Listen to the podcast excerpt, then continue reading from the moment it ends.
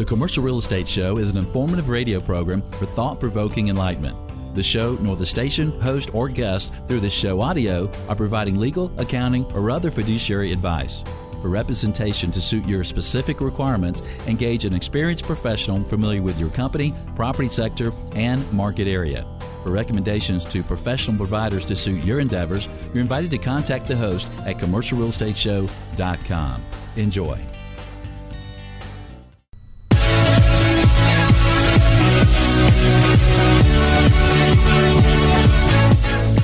Welcome to the Commercial Real Estate Show. Thank you for joining us to lead, learn, and laugh. Learn market knowledge and best practices to lead your company's success. And that's whatever type of company you work with and laugh. I believe we have to have some fun along the way. Hello, I'm Michael Bull, your host to the world of commercial real estate. If you have any questions or comments related to this show or about any commercial real estate related endeavors, we do appreciate hearing from you. Our phone number, email, brainwaves, social media contacts, everything's available at the show website, commercialrealestateshow.com.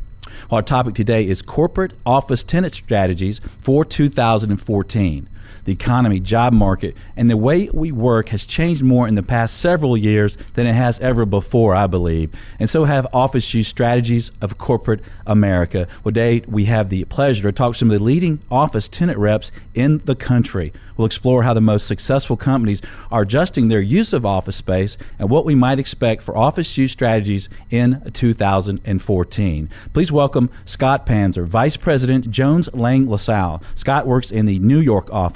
He has completed over 28 million square feet of assignments and was JLL's global MVP most valuable player for 2011. Scott, welcome back to the Commercial Real Estate Show.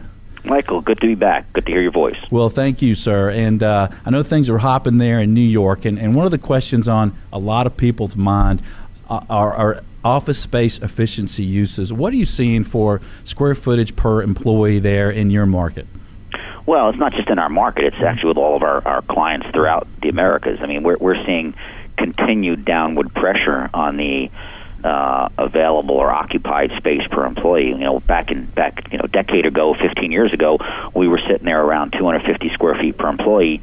About uh, six, seven years ago, that dropped to about 225. The last couple of years has gone down to 200 or less, and now there's a big push to get it under 175. Um, we're seeing a lot more benching. We're seeing a lot more hoteling. We're seeing a lot more um, um, companies shuttling their employees out, work and let them work from their homes, um, which is really all driving that that space compression. That's interesting. And, and what is that doing to office build outs? What do you see different there? Well, I think I think the big thing that we're seeing is is it's a much more open plan. I mean, you know, if you look at even when Mayor Bloomberg first took office here 16, 17 years ago, the first thing he did was model his his mayoral office after his own corporate headquarters, which is no one's in an office; it's all workstations and and you know if you look at Jones Lang LaSalle's offices around the country, um, we've pretty much gone to that. You know, there's a few there's a few offices that we're dealing with relative to confidentiality and items like that, but by and large, everybody else is in is, is an open plan. For the tech sector and media companies, they've all gone to that benching model um, where they actually take these millennials, you know, these twenty something year old, you know, recent graduates, and stack them across a big conference table and put ten or fifteen of them around a room all with their laptops and they have their earbuds on listening to the music and doing their work. it looks like a lunchroom, right? oh, pretty much, yeah. okay. And, you know, the market has, has changed over the last several years. I know New York's been a hot market, and, and, and you're, you're doing deals all over the country. What are some of the lease terms and, and clauses that you see that are more important to tenants today? I think the most important thing that we're seeing again around the U.S. is, is all about flexibility. So contraction options, termination options, expansion options. You know, companies for for a long time, you know, got burned because they went too long on real estate and took too much space when they went too long on it. So now what they're doing is they're saying, look, we'll we'll take space today, we'll plan for a nominal amount of growth, maybe three to five percent, but then we want additional expansion options baked into our lease, and we also want some give back options, you know, over over the three to five year period. The other thing we're starting to see is we're starting to see a, um, a recurrence of shorter term leases um, as companies, you know, sort of watch and react to what's happening in, in, in, with, with the euro, uh, the European crisis, uh, Obamacare, and other things that are that are you know politically sensitive. Yeah, that's interesting. And let's talk about Obamacare and, and some of the issues with the federal government. What do you hear from companies? I mean, you're out there dealing with these big decision makers, these big companies. Are, are they pulling back hiring and expansions uh, about what they're seeing out there? Well, not just they're pulling back hiring, they're also continuing to shed bodies. I mean, you, you know, you just look at the, the continued reduction in employment in the financial service sector here in New York, which is the mecca of the financial world. Um, and all of these companies, whether it's you know J.P. Morgan Chase or Barclays or or AXA, they're all shedding you know um, uh, hundreds of thousands of square feet of space as a result of not hiring and as a result of continuing to you know create a, a more efficient work environment um, with fewer people.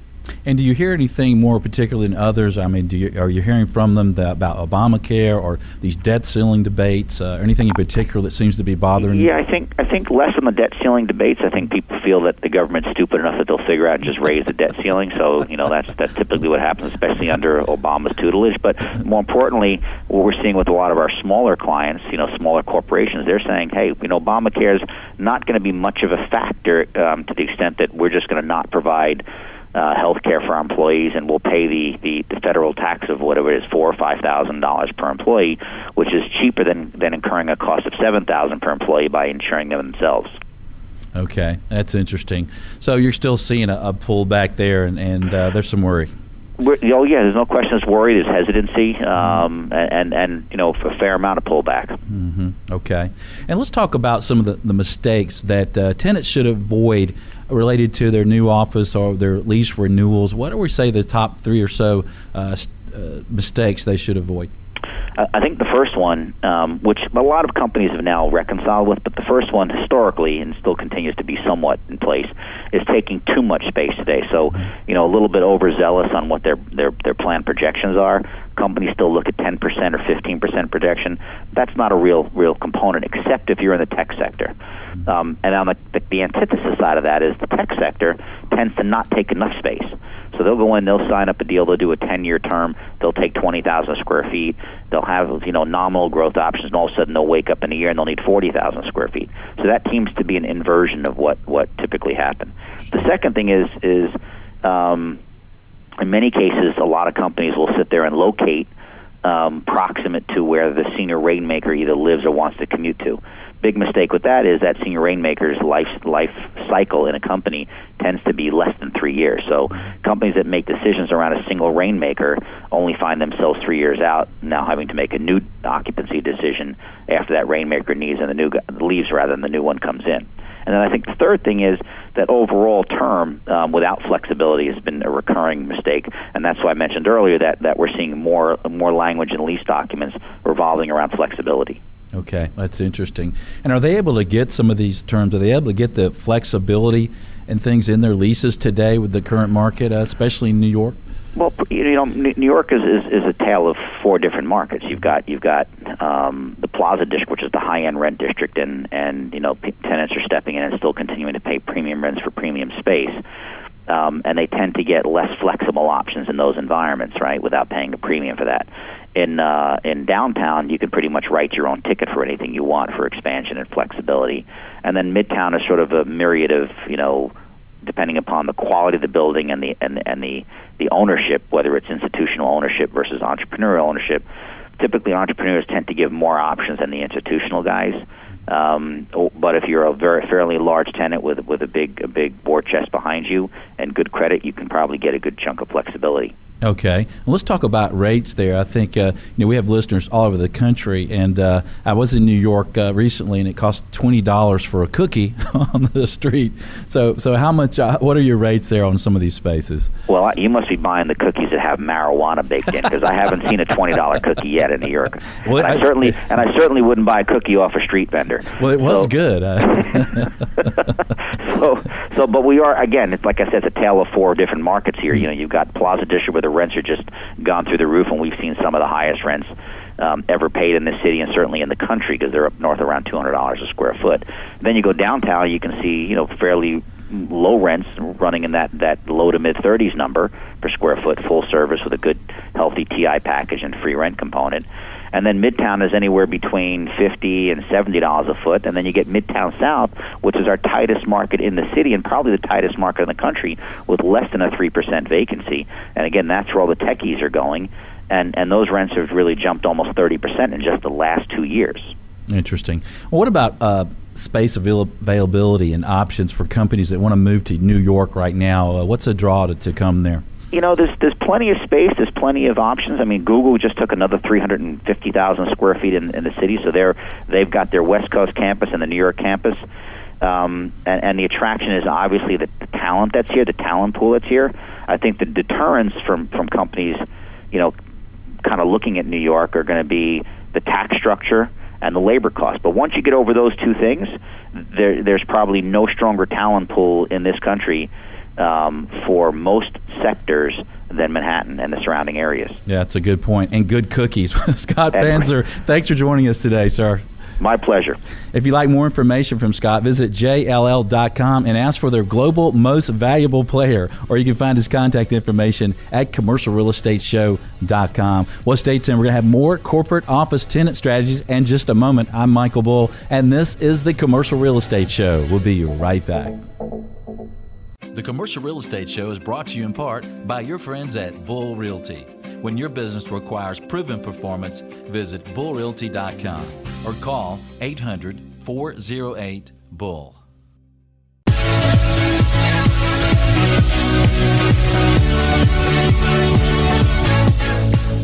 Welcome back. I'm Michael Bull, and this is the Commercial Real Estate Show. If you'd like to know the absolute latest on any commercial real estate related subjects, check out our on demand show podcast. For example, last week's show was Reis on Real Estate. Reis lead economist Ryan Severino shared their market projections, including how Obamacare and the shutdown showdown could affect jobs and commercial real estate. And check out the show featuring the Fed's view on commercial real estate and the show on tax credits, where we shared ways to reduce tax liability both personally for your business and in real estate ventures. There are lots of interesting shows to choose from. Just grab your phone, tablet, or computer and visit iTunes or the show website, commercialrealestateshow.com where our topic today is corporate office tenant strategies for 2014. Please welcome my guest, Bob Chodas, Principal, Colliers International, Chicago.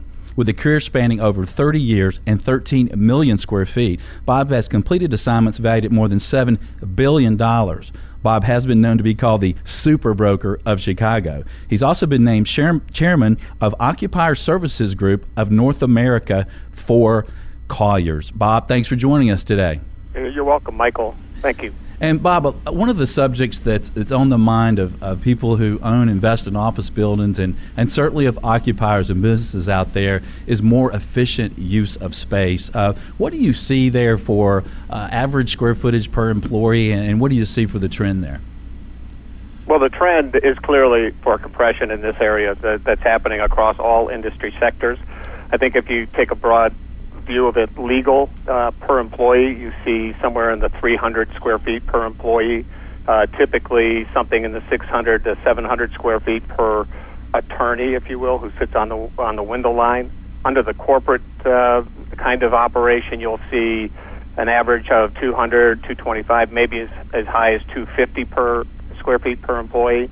And today's more tech-driven environments, where you're seeing a lot of use of uh, unique occupancy strategies, sub 200 a square foot. Um, and in organizations uh, like the big advisory firms like uh, a Deloitte or an Ernst & Young or a KPMG, uh, you'll see hoteling deployed very widely, and they're below, using those uh, hoteling strategies, below 150 square feet wow. per employee. That's interesting. So are they doing that because they're out of the office a lot? They do, yeah. yeah. It's interesting. You'll see one of the one of the largest trends or most significant trends driving change in the real estate occupier side of the equation is the fact that at 40 to 50 percent of the day, seats are unoccupied within almost every office across the country. And CFOs walk around offices and just sort of scratch their head and say, "How do we resolve this issue? We have so much capacity underutilized because people are out with clients, or they're out doing research, or they're out on the road uh, doing business and de- developing you know relationships. So it's a it's a big big question, biggest driver we see in the industry today. Okay. Well, that's interesting. I, I see the same thing. Sometimes I walk around my office and I see empty beautiful single occupier offices on glass, and I think the same thing. You know, it's not very efficient. But are you are employers getting any pushback? Uh, are they having any challenges with less square footage per employee with recruiting or retention or, or, or operations at all? Do you hear any of that? Well, you know, it's it's that's a that's a really great question. The fact is, is that in today's job market, uh, many people are simply thrilled to have a position at all and if they're uh, you know they they don't look as hard at their physical space as they have in in years past. And I I will say that companies today are designing space to make it very appealing and, and, and the environment to be enticing for the workers, even if it is in a more compressed footprint, because they know that to retain the best and brightest people, they have to offer them amenities. So if the actual seat space or place somebody works is compressing, they're also getting support spaces that they can use where you know they can have a call room or they have uh, teaming spaces or lounges or areas where they can aggregate uh, that are just not at their desk. So there's a lot of tr- trade-off happening. Uh, but there is a bunch of pushback on the compression of space and the and the use of benching and strategies where people are literally sitting across from one another, face to face, side to side. So, what do you expect moving forward into 2014? You, you expect to see more compression of, of, space per employee? I think you're going to see this as an ongoing trend. Period.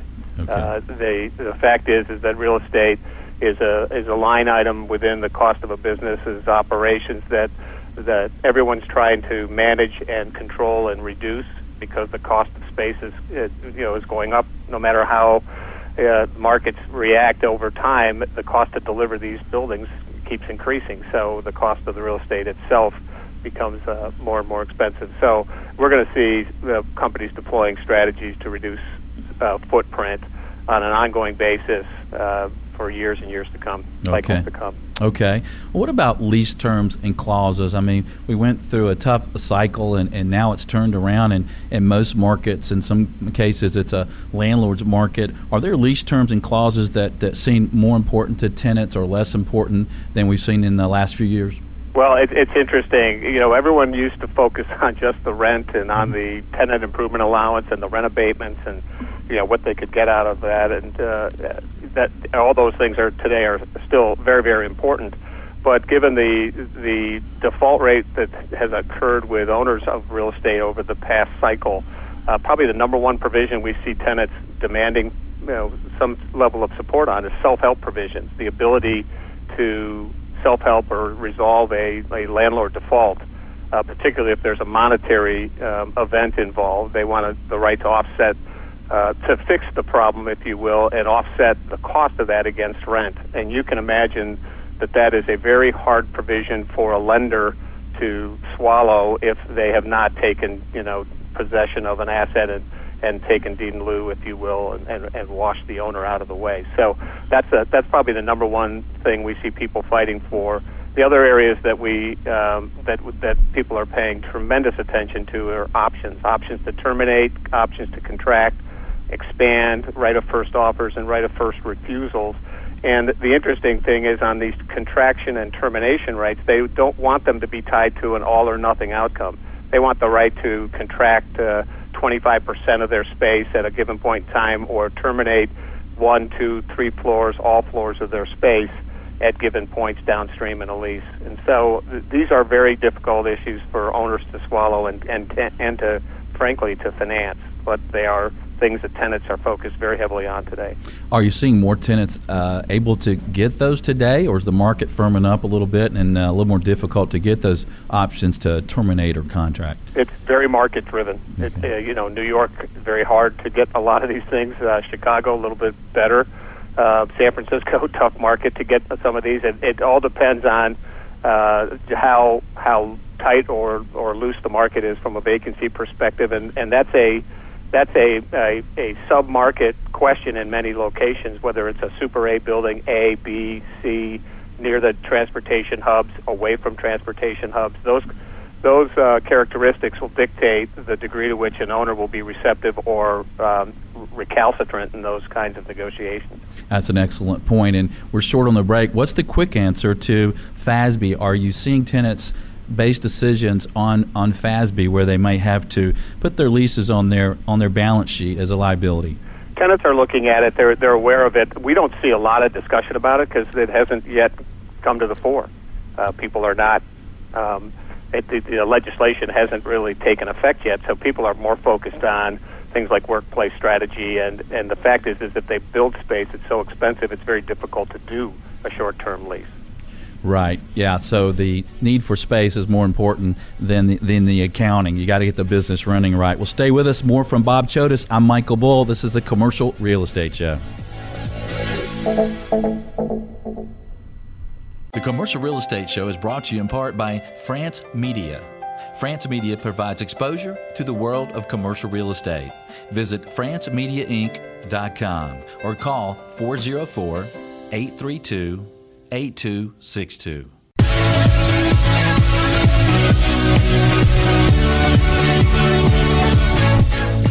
Welcome back. I'm Michael Bull, and this is the Commercial Real Estate Show. We have some great shows coming up for you, including a show on the single tenant net lease investment market, sometimes referred to as mailbox money.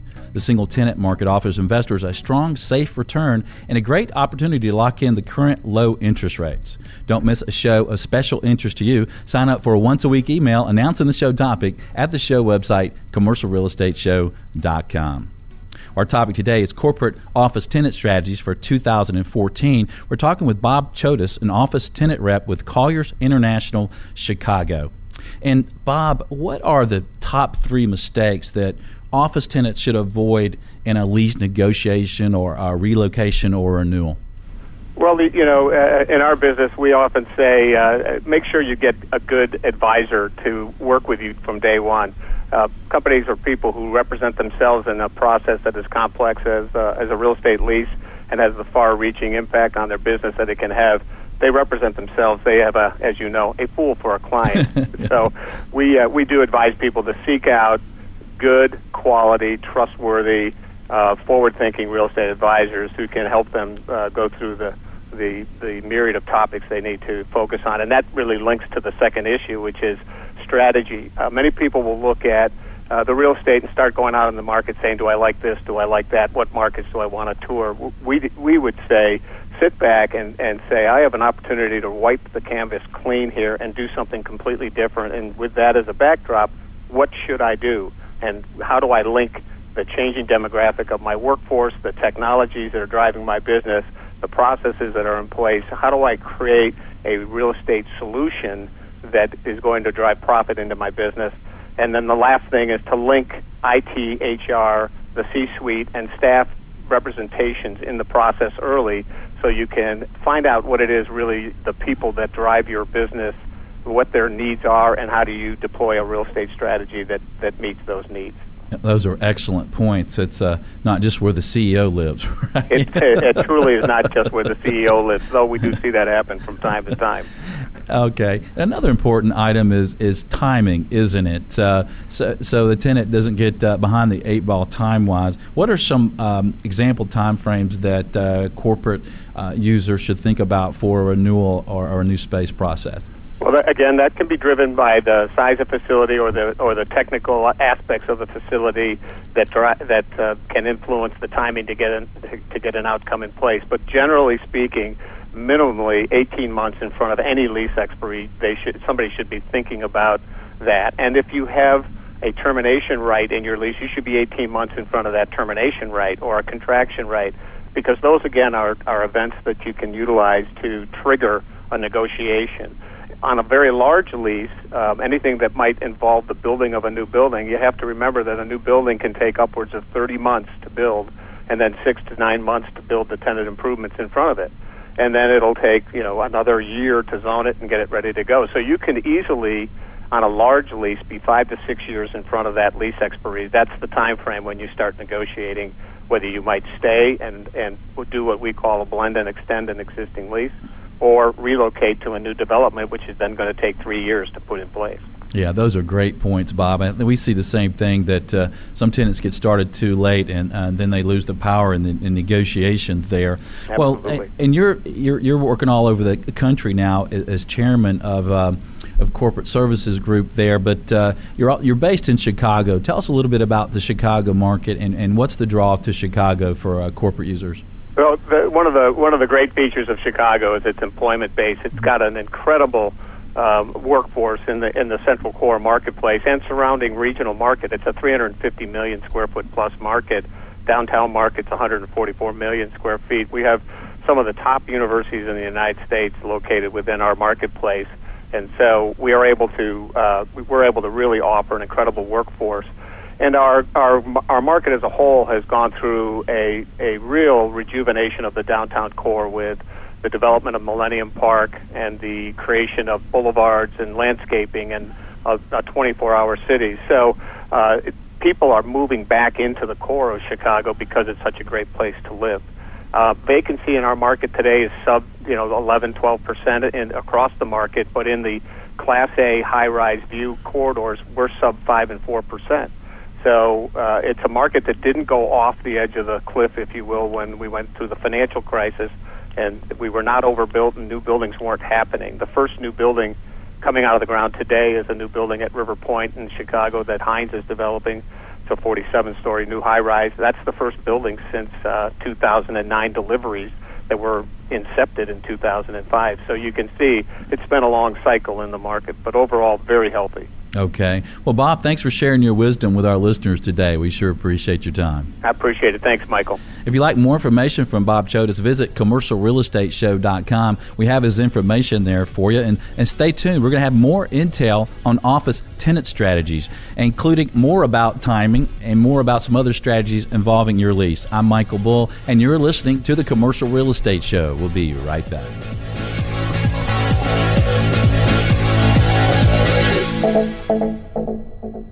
Does your company provide professional services to the commercial real estate industry? The Commercial Real Estate Show is an excellent way to reach your target audience. For advertising options, visit commercialrealestateshow.com or call 888 612 SHOW.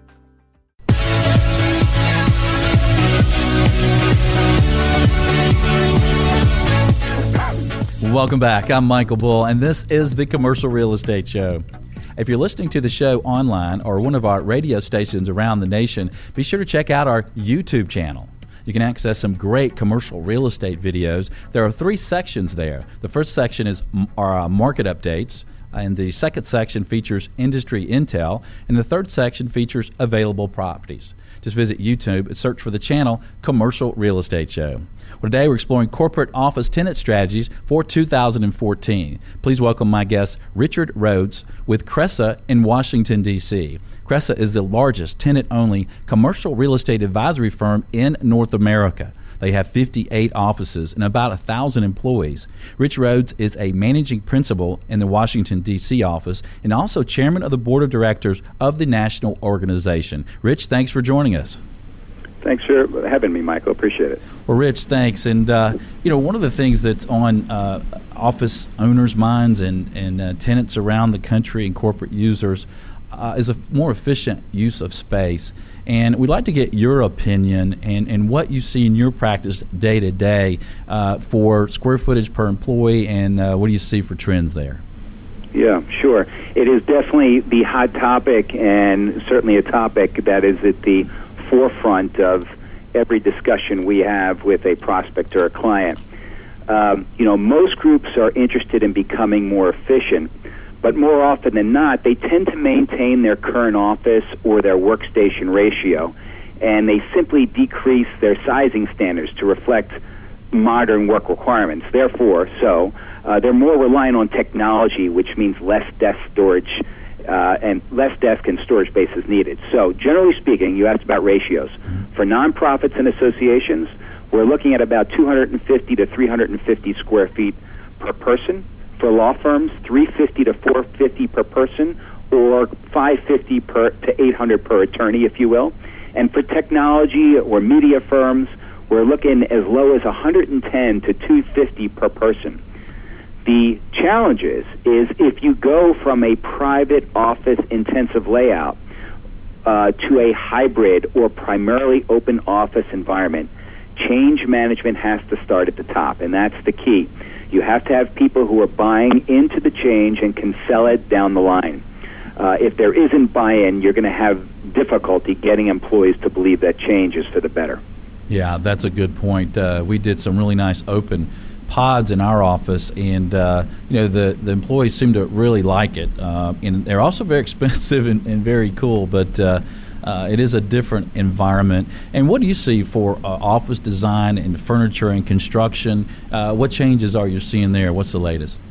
Well, the latest is that we're going from offices on the exterior to workstations on the perimeter, offices on the interior with uh, glass line. This is nothing new. I, I saw this 20 years ago when I think Prudential was one of the first companies I saw put offices inside. But it seems to be uh, more than a trend. Um, it seems to be where we're headed in the future. Um, the delineation of hierarchy hierarchy by office size is going away. Um, it's easier to manage uh, political issues like promotions by having just one office size. Um, of course, an overall reduction of space, companies becoming more efficient, um, and using more collaborative space, such as huddle rooms or multi purpose rooms.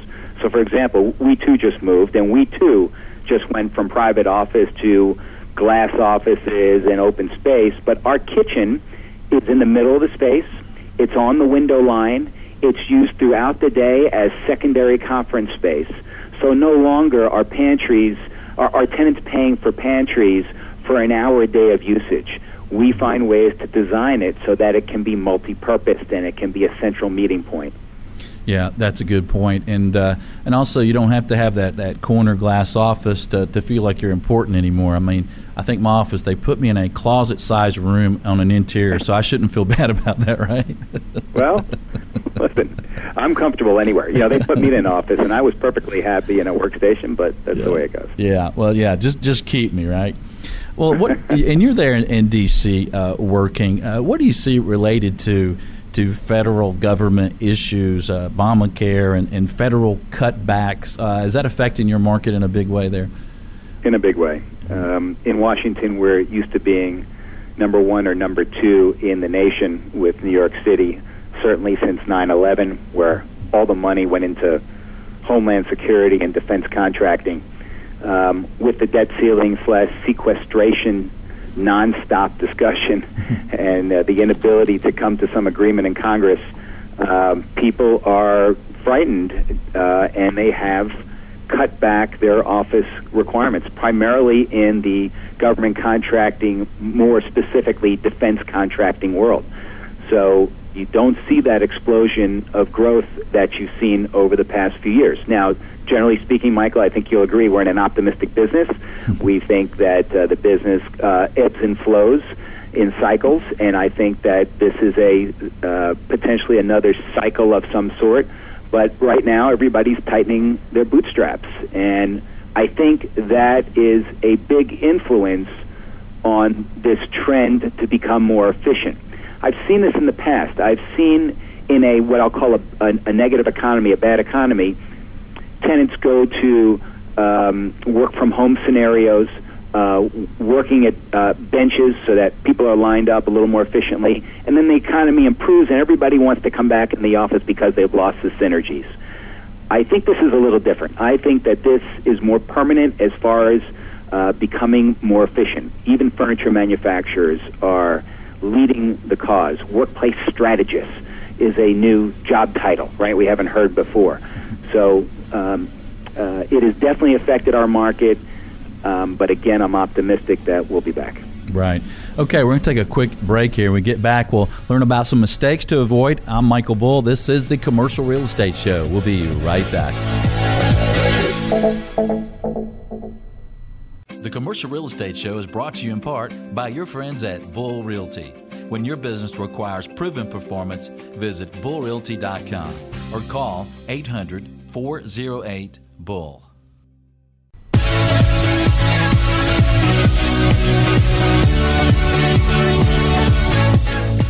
Welcome back. I'm Michael Bull, and this is the Commercial Real Estate Show where we always have fun.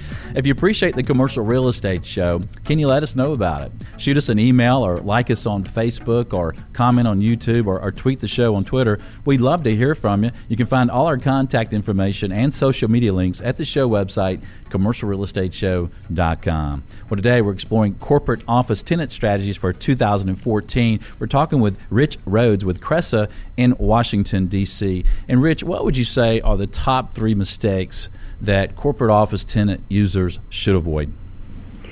Well, I'll, I'll take this opportunity to be a little self-serving since Cresa only represents tenants.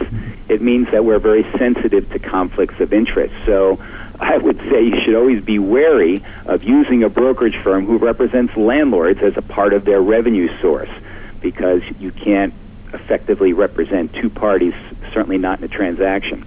Um, number two, I would say almost never simply exercise a renewal option. In my 30 years, I'm not sure I've ever had a tenant who just said, I'm going to exercise my renewal option. There is always an opportunity to renegotiate. So there's a fine line there between exercising a renewal and renegotiating your renewal. And then thirdly, uh, I would say always start the process at least 12 months ahead of when you think you need to start. Not that it's going to take that long, but having time as leverage, particularly in a soft tenants market, can only work to your advantage. Yeah, I think that's a great point, and uh, it might even be number one. It's, I think that's one of the ones we see that uh, is a big mistake is uh, when they start too late. And uh, well, let's talk about the market briefly there in uh, D.C. What are the major draws there, and uh, how is the market? Well, I'll tell you, we've been a major draw for several corporate headquarters recently, including uh, separate uh, headquarter relocations, including Northrop Grumman, SAIC, Hilton, Volkswagen. They've all moved to this tri-state region, if you would. Uh, part of that is that there's been a fair amount of incentive money available from the local jurisdictions, but moreover and generally, you know, we're the center of government, we're the capital of the world. Uh, we've got an intelligent workforce. We're culturally and racially diverse in our workforce. We have an excellent public school system. And as I said before, I think you're looking at inevitable growth in this area because the government is here. Right. Yeah, well, that's a good point. And what are some other tips and, and strategies that uh, you could share with our uh, listeners around the country? Well, look, you know, everybody needs representation, so I always recommend that you interview a handful of real estate advisors before making a decision even if you know very little about real estate, you'll become quickly educated on the market and on services that various companies provide. Um, in the end, of course, Cresa will always be your best choice, but uh, make an informed decision nonetheless. Okay. And uh, what about uh, FASB uh, for a final question for you? Yep. You know, the Financial Accounting Standards Board is, is, is everyone believes is going to have the requirement where you're going to put your uh, lease on your balance sheet as, as a liability, as, as if you were buying the property. Have you seen any corporate users uh, think about that or talk about that in their decisions for leasing space? Well, we, we are definitely trying to be forward thinking on that mm-hmm. issue. We're looking into specialized software. We formed an internal committee to evaluate uh, FASB and the impact on the balance sheet. Uh, the answer to your question is yes. A couple of organizations, one in particular who was looking to sell their company, this could have a negative impact on their EBITDA, so they are very sensitive to the length of lease term, amount of space they're about to lease. Uh, that could take away from the marketability. Uh, but other than that, it, it's it's on everybody's uh, pay attention list. But I have not seen it substantially affect lease negotiations at this point. Okay. Have you, Michael? No, I really haven't. It, sometimes it surprises me, but uh, I think it should be on the mind. Well, well, Rich, thanks for sharing your insight with America today. We appreciate it. Thank you, Michael. Pleasure. For more from Rich, uh, visit Cresa.com or we'll have his contact information at commercialrealestateshow.com. Have a question for you as a listener. Can you join us next week? Well, I hope so. We'll have a great show on the single tenant net lease investment market. I'm Michael Bull. Until next week, be sure that you always lead, learn, and laugh, and join us for the Commercial Real Estate Show. The Commercial Real Estate Show is brought to you by your friends at Bull Realty, France Media, Atlanta Office Liquidators, and Weissman, Nowack, Curry, and Wilco. For more information about these companies or to access additional show podcasts, videos, or blogs, visit commercialrealestateshow.com.